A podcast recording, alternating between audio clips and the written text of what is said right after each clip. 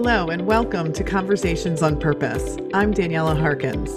And I'm Chad Hickey. And in each episode, we will be sitting down with industry leaders to have honest conversations around their process to find purpose in their professional and personal lives. We will explore the topics we often think about but don't talk about in public, like being vulnerable in the workplace, embracing diversity, overcoming feeling like an imposter, and leading while remaining human. Purpose is essential to today's leader, so let's start the conversation. Chad, hello. How are you today? You know, doing good. Uh, you know, I'm in Arkansas, as you know, and I have been for now the last three months to escape the New York winter. And It definitely followed you. had, yeah, definitely had a joke pulled on me since it's been Yeah. like four degrees the last three days. I mean, why not? I'd like to say it's 2020, but it's 2021. That's right. I know. It's kind of carrying over, but it's fine. That's right. It's fine. We're warm and we're thankful. Hey, at least you have power. That's right. That's the big That's thing, right? Not in Texas. That's anyway, right. you know, Chad, I've been thinking a lot about episode two uh, with Gail Myers and when we were talking about purpose, and it was really insightful for me to kind of go through that process. And one of the things that I've been reflecting on is that finding your purpose is draped in privilege. And I've been personally thinking about experiences where when I was a child, and potentially I was not as, um, I wasn't as lucky as I am today as a child, and still very fortunate.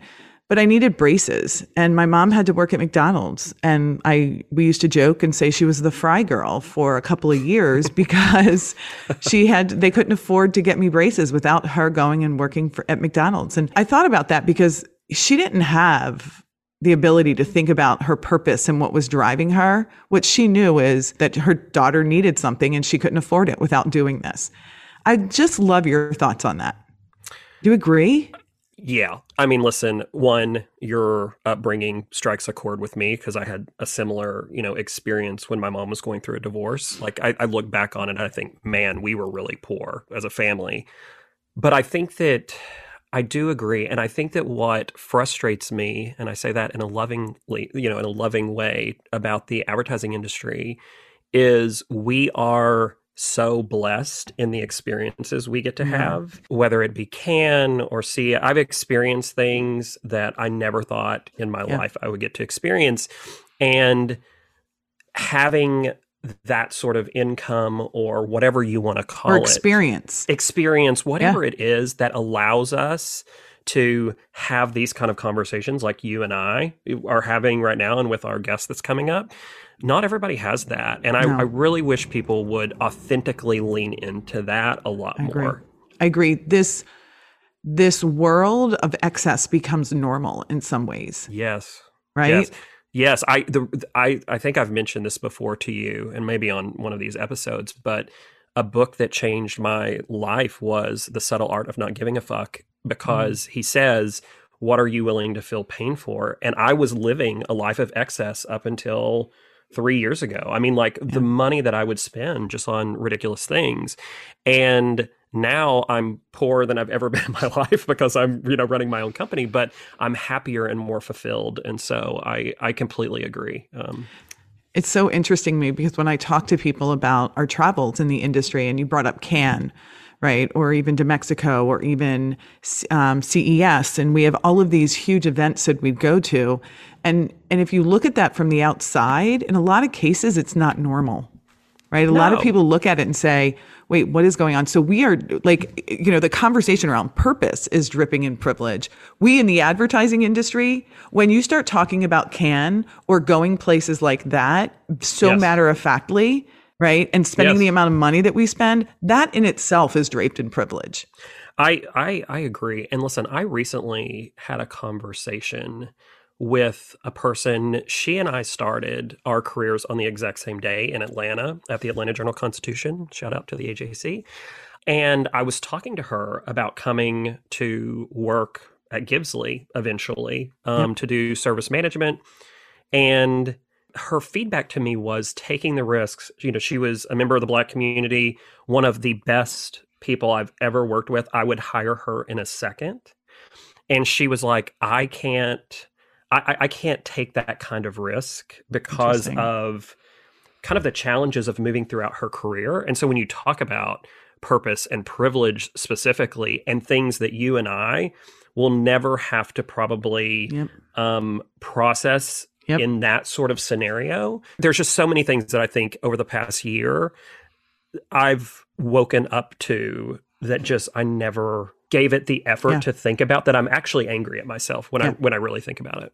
It's interesting. It's you know, I'm going to oversimplify it, but if there's more risk, if there is and I think about it like if you feel that those there is more risk in your job or in your current situation, or if you think it is more difficult for you to find another job, having a focus on something about yourself, right? And that could potentially challenge the status quo or challenge the situation you're in.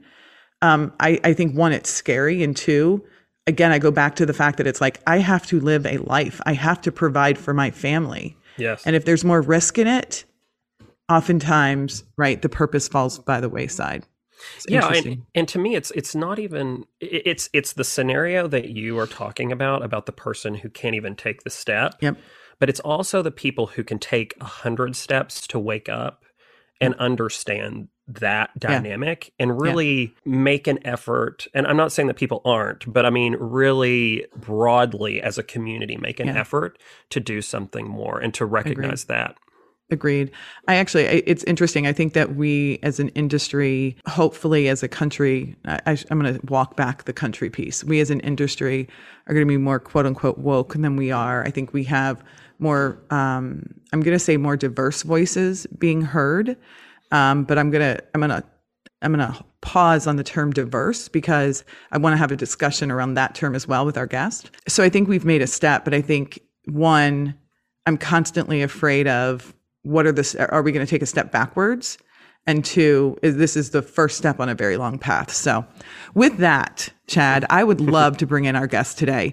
I want to introduce him first. So he is a creative powerhouse in the industry. I, he's also his voice and his passion for improving the way that we work i think is is incredible. So um, excited about that.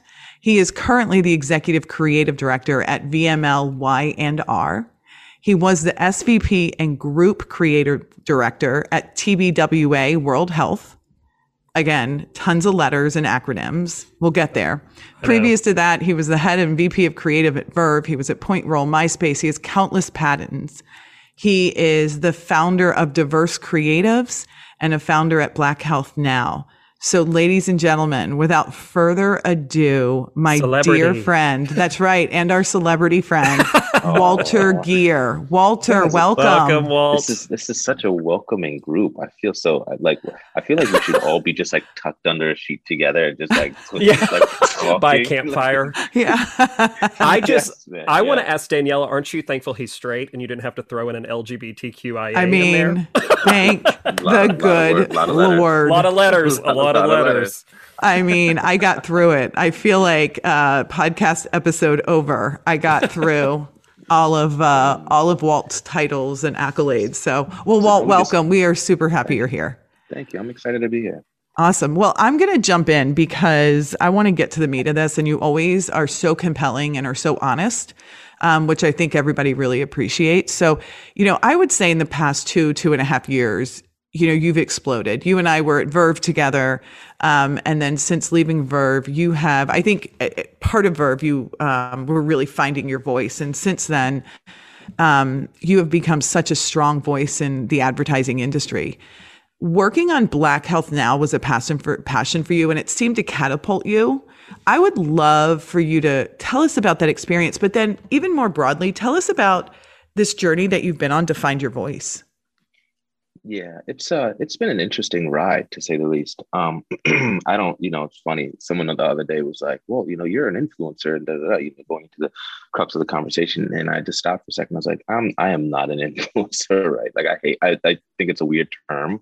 Um, I think that it's gotten to a point where for some odd reason, like people people listen to what I say and, and what I say resonates sometimes, right? Sometimes it doesn't. Uh, I call myself more of the, you know, resident shit talker when it comes to diversity and inclusion. but, um, I, you know, here's the thing. It's, um, I actually think it was before that. So, you know, Verve was an interesting ride. And, and upon leaving there, it was a moment where I recognized um, that I wish I had other people that look like me that I could speak to, mm-hmm. other senior leaders that are black that can had been through the things that I had been through. And and you know, at, to that point, I guess what 18 years to my career, I've never, ever, ever had that. Um, so it was a moment where I realized the importance of actually, you know, helping other people mm-hmm. because mm. I myself wanted to be helped. At that point, I started speaking at a lot of colleges and trying to mentor as many people as possible. And it was really rewarding for me in a way that mm. I'd never felt, right? I think that's, you know, I always, I often say that you know, we as an industry in the advertising space have been conditioned to believe that success is uh, your promotions, it's your money, it's material shit, it's the the awards yes. you win, it's the press you get, and how much press you get. Yeah. Um, I feel that a lot of times for for us older folks, uh, you know, as you get older, you learn that like none of that shit really matters. It doesn't, right?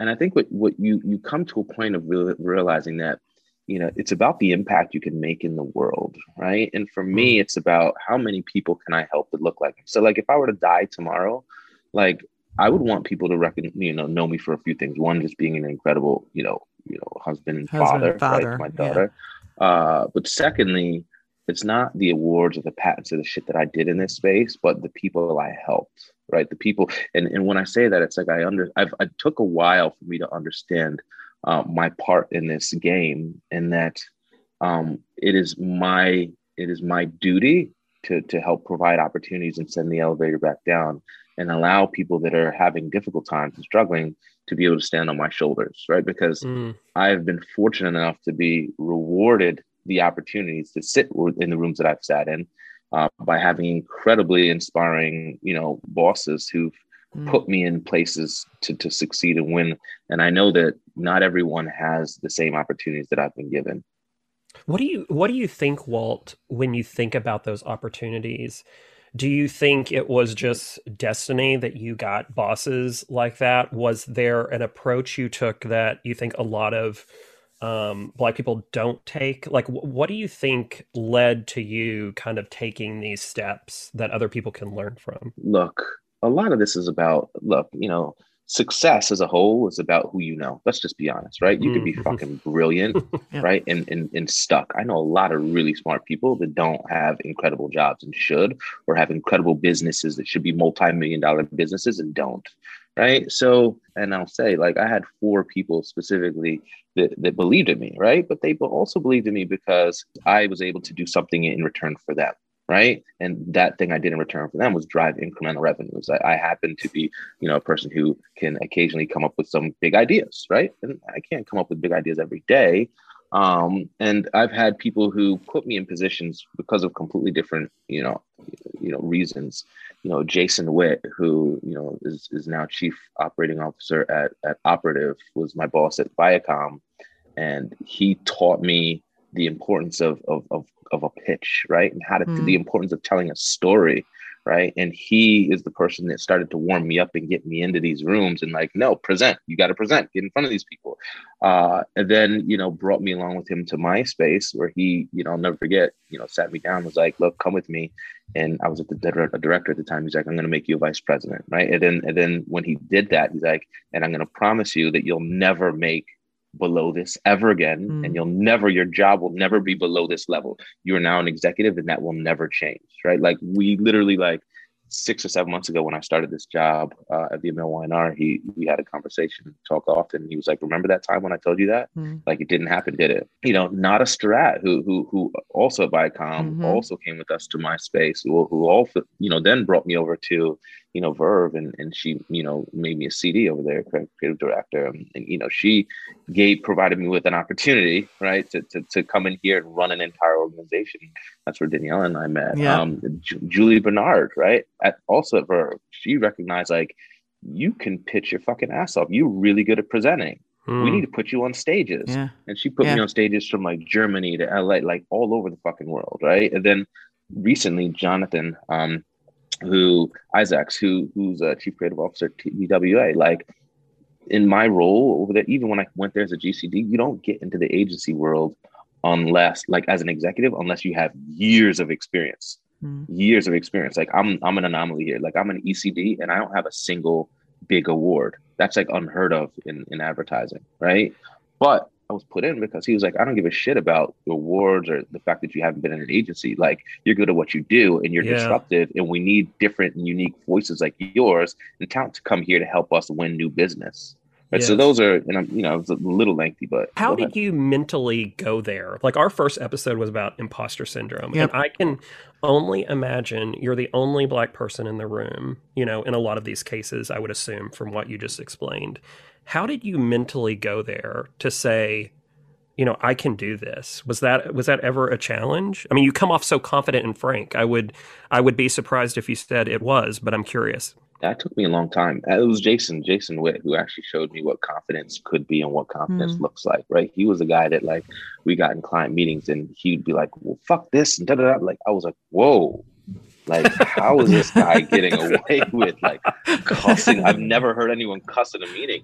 And I thought it was cool. I right? mean, Walt, like, you have taken that torch yeah, and run, run with, it. with it, my friend. it's, it's his fault. It's, it's, it's, his fault. Literally, I say it. I've, I've said it to him in the past as well like you know that that the, his confidence and in, in the way he present like if anyone knows this guy and sees this guy in a room he's like one of these guys that gets sell fucking when they say sell ice to an eskimo yeah this is that, that guy right yeah. super fucking inspiring you he will tell you that the sky is green and have you walk out of the room like well maybe it is yeah questioning right? Like, it right but it was that confidence that showed me what it meant to what it meant to own who you are and own like how you show up in a room. And, and I went through like you could see it if, even if you looked on my LinkedIn, my uh not my LinkedIn, my Instagram posts and like pictures of me and Facebook, you can it's clear as day see that pivot and that transition mm from the guy who'd go into work with wingtip shoes on and fucking khakis to like Jordans and hoodies, right? And and I think and I tell people all the time when we talk about imposter syndrome and, and code switching, do you know how fucking exhausting it is to to act like someone else or yeah. be someone yeah. else? Yeah. Yes. Like I, think about being in a fucking role for a movie like 20 like yeah. 40 plus hours yeah. a fucking week for your whole life. Yeah. Right? It's tiring. So I'm like, fuck that. Like I tell people it's gotta be liberating. Gotta, yeah. Once course, they, once you can like shed that and be your authentic self, right? Which is where I think that transition was happening. I gotta think it's liberating. Yeah, oh yeah. Oh yeah. It's uh it's satisfying just you know I, I started doing the creating the best work of my entire career when i hmm. started mm. just being like showing up as me i want to talk for a second just being a black man and having using the voice that you have do you feel as though you have more responsibility in using your voice than potentially other people might have yeah. I, am curious yeah. to know how you feel about that yeah it's a it's a struggle i mean it's a it's a struggle i'll say that it's um you know you learn i've learned this is, you know, people look at this shit and they say, oh, you know, he's trying to be famous. He's talking to LeBron James. He's talking to Gary Vaynerchuk, and he's doing all this shit. Not LeBron James, excuse me, Lamar Odom. Mm-hmm. I wish I was talking to LeBron James. Right? I was like, when did that happen? Yeah, right. I was like, I missed that one. it's too early. No, he's talking to these people, and it's like, it's uh, you know, it's like, oh, he's doing this for the fame. Look, it's like this shit is it's stressful at times. Like I get hate mail and shit, mm-hmm. and like you know, it's I've never, I've never, I've never been forefront like like this, and it's uh, like I got like you know two other panel discussions. I've done like seven panels this week, right? It's um, it's difficult um, because it's it's a lot on top of my my nine to five. Sure. But I understand why it's important, right? I understand that, that with so few black leadership in, in the advertising space, what like why I need to go out and say these things because no one else is, is having these conversations. Yeah. You have chief diversity officers, and I, I apologize to those listening, who are out here like fucking shucking and jiving and shit, right? Like it's it's just that I feel that that if if not me, then who? Yeah. yeah. Right. Yeah. So, you know, these I, conversations need to be had. Well, and I loved what you said. I, I watched your interview with Gary where you were talking about the chief diversity officer and the fact that they don't have a team. There's no budget. They typically don't report mm-hmm. to, to the CEO. What do you think to that? You know, I, I, think that you've been good at holding the industry accountable. Accountable. Yeah. And I, I think that where are we today versus a year ago when everyone put the black square on Instagram and listen like that? You know, I did it too just to show my support, but it's more than that, right? And so, where do you think we are with accountability to really follow through with some of these promises look, that we're starting to see? Look, I mean, I'll be let's be honest. Like, I don't know everything that every company is doing, right? Like, right. there are companies, you know, I know here at VML we're we're making a significant amount of hires, but we're not public about that, right? Um, I think you know, here it's about like that we're going to let the, the work show in it itself, right? But I think that you know it's it's interesting. I want the same energy that everyone had when they're put, like you said, like when they're putting yeah. up those black squares, right? right? Like if you were standing on a, you at that time were standing on a soapbox and saying this is all the shit that matters and this is all the shit that we're gonna do, then almost a year later we should see that same energy mm-hmm. with like this is all the things that we've done, this is the action we've taken. I most yes. certainly see some things happen. I mean, there's been some incredible hires over the recent months, right? There's, there's you know, like after me, there was another ECD hired here at VML Y&R making like number six, right, for Black ECDs in the holding agency.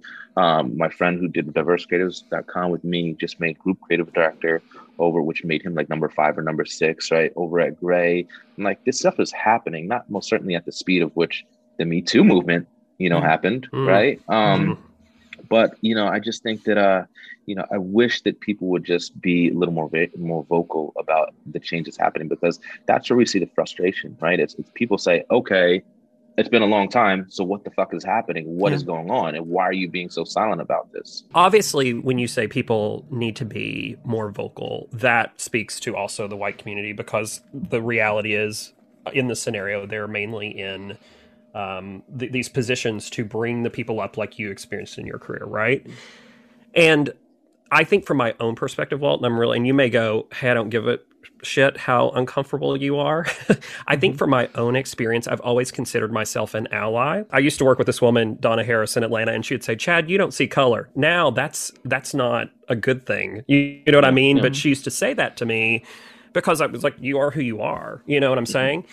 But I think that because I was so unaware of the complexities of the Black experience, I actually feel more uncomfortable or nervous to have those conversations because I'm afraid to say something wrong because I see the history of the things that I did where it wasn't intentional but it was it was asleep at the wheel. Does that make mm. sense? And so how do white people get you know, if, if that's a part of the problem, to this point where they go, okay, like I'm going to screw up and I can't be sacrificed. You know, like you, you understand what I'm saying in this yeah. culture that we're living in. Yeah, I mean, you know, that's a big question. That is a big way. question. Sorry. Yeah, yeah, and yeah, Walt, no. I, I, mean, I, I just want to say something. Like Walt and I are friends, and I screw up all the time. I don't want to say that I'm taught lessons, but I learn from every experience that I have with someone. So anyway, Walt, I, am going to give you a chance to talk. But no, no, that was right. No, I think here's the thing. I think the biggest frustration a lot of Black people have right now is that we are being asked to help other people with their own feelings. Yeah. Right. Like I can't, I can't tell you like well, I'm sorry you feel that way. You know what I mean? Like that's something you have to deal with. But right. but and I think that a lot of people now are just like tired of shit because like for so many years we have been it's been exhausting like having to explain how we feel and oh someone else was yeah. shot and oh this let's get on a thing and let's talk about it. Oh, let me tell you about my feelings. I think we're at a moment where like a lot of black people just we're tired of, of trying to help right? It's like yeah. okay fix your own problem please and and then you know because now that's another burden added on top of yeah. my shoulders. Mm-hmm. but i'll say that i'll say that look like you know being uncomfortable is okay. Like making mistakes yeah. okay. Like you you're never it's just like a business right? Like you're you're gonna never succeed without failure right? And you learn from those failures right? So i always say like you you you win and you win and you learn right? You never win and lose right? So treat treat these conversations treat the relationships with these people the same way you treat your business and your work right? With the shit that you do right? Yeah. you you you come in the office you know that you need to go in the office and learn right? Like if you're going to ask a black person to talk about oh you know hey can you come and talk to our company and you know talk about you know mental health and black and, and for black people and this and that? Okay well did you do the research prior to asking me? Like, like, mm. are you like, how mm-hmm. much do you know? How informed are you? Right, right, right. Okay, yeah. so do you really care, right? Or, or, or, are you asking me to just jump on the bandwagon and help you with the conversation, right? Yeah. So, you know, I think that people need to take the time and educate know, themselves too. Yeah, educate yeah. themselves. But again, like the, the, the shit, you're gonna stumble, and that's fine. Like, look, we appreciate when you you attempt make the attempts, right? Yep. Yep. I, you know, I've, I've uh, a question. I want to go back to the comments earlier about um, diversity and thinking about uh, a chief d- diversity officer and what that means. And Um, one of the things I appreciate about you, Walt, is honest is your frankness and your honesty about the black experience. Because I would love your thoughts on this. I oftentimes think that the underrepresentation of the black community gets cloaked in this idea of diversity and um, and the idea of almost categorizing multiple different races under uh, you know people of color and I'm curious to know your thoughts around that. Personally, I think we have to be much more explicit about empowering the voices of our Black colleagues. And so I'd love to know your thoughts on that. So is your question around like the use of terms, right? Like POC, BIPOC, yeah, I, that nature. I do, and I think we just. I, I think my fear is: are we, are we using softer terms, or are we using terms that are actually cloaking the need or hiding or um, I'm trying to think of the right term, but aren't facilitating some of the really dis- the, the difficult and specific discussions we need to have the real issue at hand. Yeah, yeah, absolutely. Yeah, I agree. I think so. Here's the thing. I think we're in a time right now where everyone wants to be so fucking politically correct with the way they say things, right? Yeah. Like, am I saying the right things, right? And I think now it's all about now that we're having all these, you know, conversations about inclusivity and what inclusivity is and or means. There's this need to like bunch up everyone together, right? Yep. Um, I, I think black people would just like to be called black, right? right. Like, and if you're gonna talk about like people of like you know BIPOC, that's a that's a that's a weird term too, and I know that a lot of people wrestle with that. I've I've certainly used it a few times, and it's funny because the times I've used it was intentionally to, to be more inclusive of inclusive, black and brown right. people, yep. right? Mm-hmm. But um, I think that when we're talking about you know what inclusivity means, and it's like I'm sure people with disabilities don't want to be just grouped into like hey, you know, I'm part of the DEI, right? right? No, like you can speak to me specifically, right? Speak about my, yep. you know, invisible disabilities or whatever disability I, yep. I, might have, right? Address me like like who I am, yep. right? Um, and I think that I think as an industry, I think we need to be doing more of that. But again, I think I a lot of that is about this feeling of like, like oh, we, like are we adding everyone? And then so right. the easiest thing for everyone to do is just group them all together. Well, I think you can be inclusive while also being very specific to yeah. let's say the audience the race the whatever it is that you are or the person that you were talking to because we all have unique experiences. Yeah. Right? Yeah. so I, I just get nervous about that and that's part of the reason that i appreciate your voice so much walt is that it's it's very directly pointed at how do we raise the voices and hear the voices and and and promote and hire right our black colleagues. Do you think that your voice is the majority of perspective. Because listen i think we sit here and we we say all these things um about not being afraid to say things and but we see people every day sacrificed. You know what i mean? In mm-hmm. social media or people chiming in because one little thing was said wrong. I mean that is kind of the reality of the world we're living in.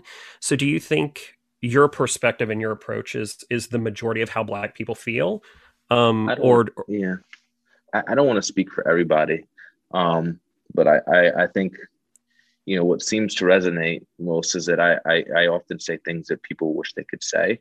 Mm, right? There's mm-hmm. a there's a fear of of, of going public yeah. and, and, saying certain things because of like oh you know like I've literally I can't tell you the amount of people who after specific posts will send me a message on LinkedIn and say hey you know I'm so glad you said that I wish I could say that but I worry about my job. Yeah, there's retribution mm. fear.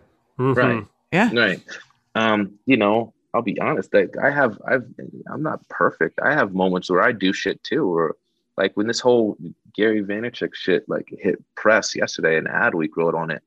Like, uh, you know, I know people were scrambling in a lot of agencies. I know that yeah. for fact. We're like, oh shit, we need to get our numbers together because I people told me yeah. that that was happening. And and you know, when these moments happen, uh, you know, look, that was the intent. The intent was to get people speaking, right? If I call out the biggest, most well-known person in advertising to have a conversation, then you know what everyone else should think, you know. Um, but there's yeah, there was also a bit of a fear when that happened. Like, sure. fuck, like is this is this is this am I pushing too hard now, right? Yeah. Because I got a family, man. Yeah, like my right. wife is working on her master's right now. Like yeah. I can't, yeah, I can't afford to lose my job, right? But I, but again, it's like, you know, I wrestle with what's what's pushing too hard and and and what's going to you know allow me to say things that help make an impact on on other people you know well you you and I have known each other for for a while now, and I think it's been awesome to kind of watch uh, your voice and your confidence and your place, not just within the industry, but just more broadly being a voice for equality. Um, it's been awesome to watch that and be part of it. It, it, really has. Um, that's been a journey though. You don't, I, one of the things I think about is, is personally, even thinking about COVID, um, and the past year, it's also been an opportunity for me to be more introspective, use different tools, use my voice differently, right? Um, I'm curious to know what you would say because there are people that are either younger and haven't necessarily figured out their voice, they haven't gotten the confidence, they're still early in their path uh, in their career. So, thinking about them or those that are in situations that frankly can't be as vocal about their point of view, about their purpose, what do we say for them? What do we, you know, is it, I'm curious to know what your point of view is on how do they get on the path right? To ensure they not just have a purpose, but that they also feel as though they have a seat at the table and a voice. Here's the thing. I think we all, before I answer that, I think I, will address the purpose part. I think that yep. we all have this yearn to have a purpose, right? Like yep. some of us won't get that until way later on in life, right? Yep. And, and a lot, yep lot of people push to like, what's my purpose? What's my meaning? Like it doesn't fucking matter. Just live your life and be you, and eventually you'll you'll learn and you'll understand yeah. what that is. yeah. Right. Yeah. Um, I mean, honestly, that, that's like, what's happened to me love, too.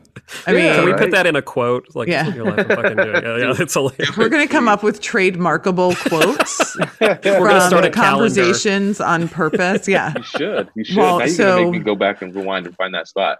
Uh, so here's the thing, like it, that's a really hard question to ask because like I'll say one thing I love about millennials and Gen Z right now is mm. they're fucking like mad. They're saying things on social media that I would have never said. Agreed. Right? Yeah. They're saying shit, and I'm like, whoa, wow. Yeah. So there's this, you know, there's this like they have no fear, right? But um, I also know that that's it's it's difficult to say some of the things that I said. And look, let's be honest, right? Like I'm I'm also an executive, and I'm also a man, right? If a if a black woman with my same job was saying the same shit that I was saying, they'd be she would be like she wouldn't get the same press, right? Mm. They'd they'd look at her as like, oh, she's an angry black woman. She's mm-hmm. angry. She's scorned, right?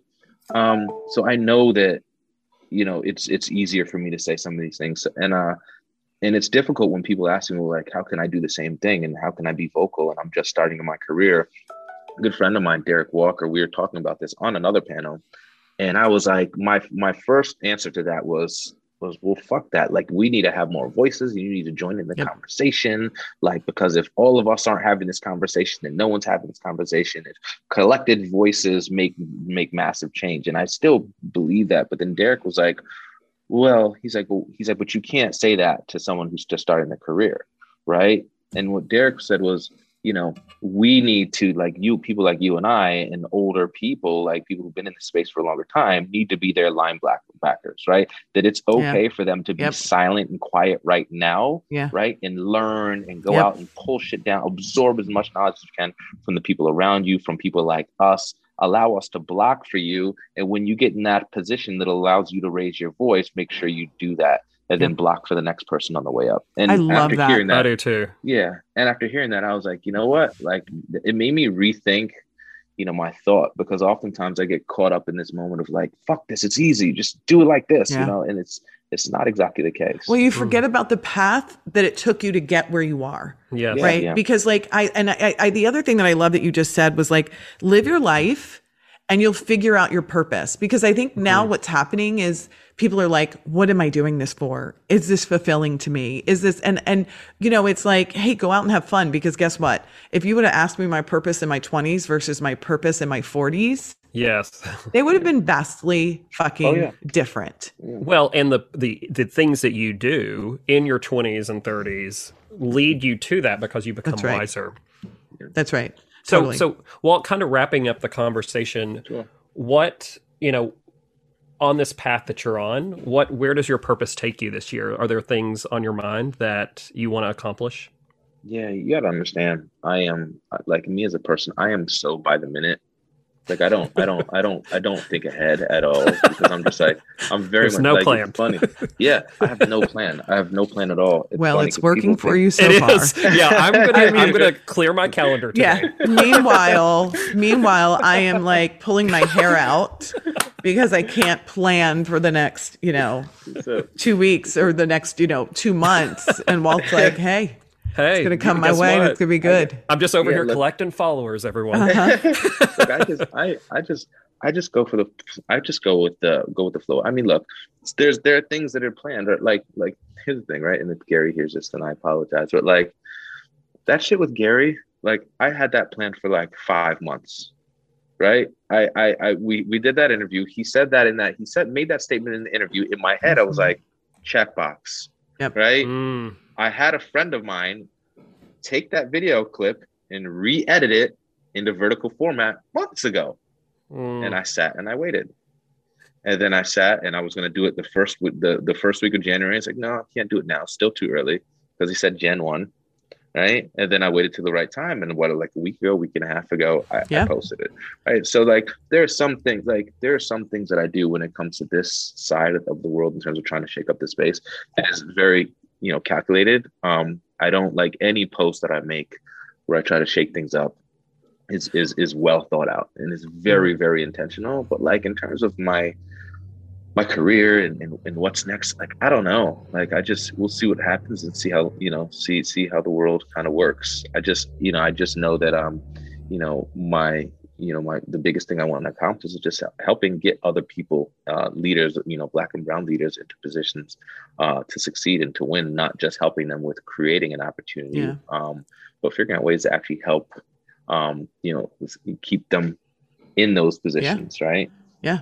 I mean, this is just, I, I feel like this is the, this is like the first yard, right? Of the 99 yards, the rest of the Yeah. yards that we have to go to. So, Absolutely. yeah. It's You know. amazing. This has been a great conversation, though. You know. I've- I always love talking to you. Thank you for making the time. I know you're of course. a very busy person, and Daniela, thank you for having celebrity friends that I get to ride I mean, guys, he's not just a celebrity; he's an influencer now. He's an I mean, listen. I just want to say, so I was talking to the CEO of a of a pharmaceuticals company, and we were talking about different people, and I was like, "Oh, let me give you like the type of person," and I was like, "Let's just pull Walter Geer up on LinkedIn," and he goes, "Wow, he's such an influencer." I was like, "So, Walt, there you go. You're like a millennial Gen Gen Yeah, Y." apparently, uh, apparently. uh, um, influencer jokes, all jokes. Anyway, well, um, thank you for your time today. I, thank I we This adore you. We love you. I think you know. I will. I think we both will continue to watch you, and uh, you inspire a lot of people, including me. And I'm just appreciative to have you as a friend. So thank Oh, you. for Thank you, voice. Walt. Thank you. This has been dope. And look, I uh look, you guys are fucking awesome. This is the best podcast. Oh, no. Like not even shit. This is the best podcast interview I've had. Uh, you guys are really, Oh. really great. This is an easygoing conversation. So Uh. I would be happy to come back again Oh my God! at some Done. point. All Done. right. Done. Thank Walt. you. Thank you for joining this episode of Conversations on Purpose. To learn more about upcoming episodes, subscribe to Conversations on Purpose on Apple Podcasts, Spotify, or wherever you listen to your podcasts.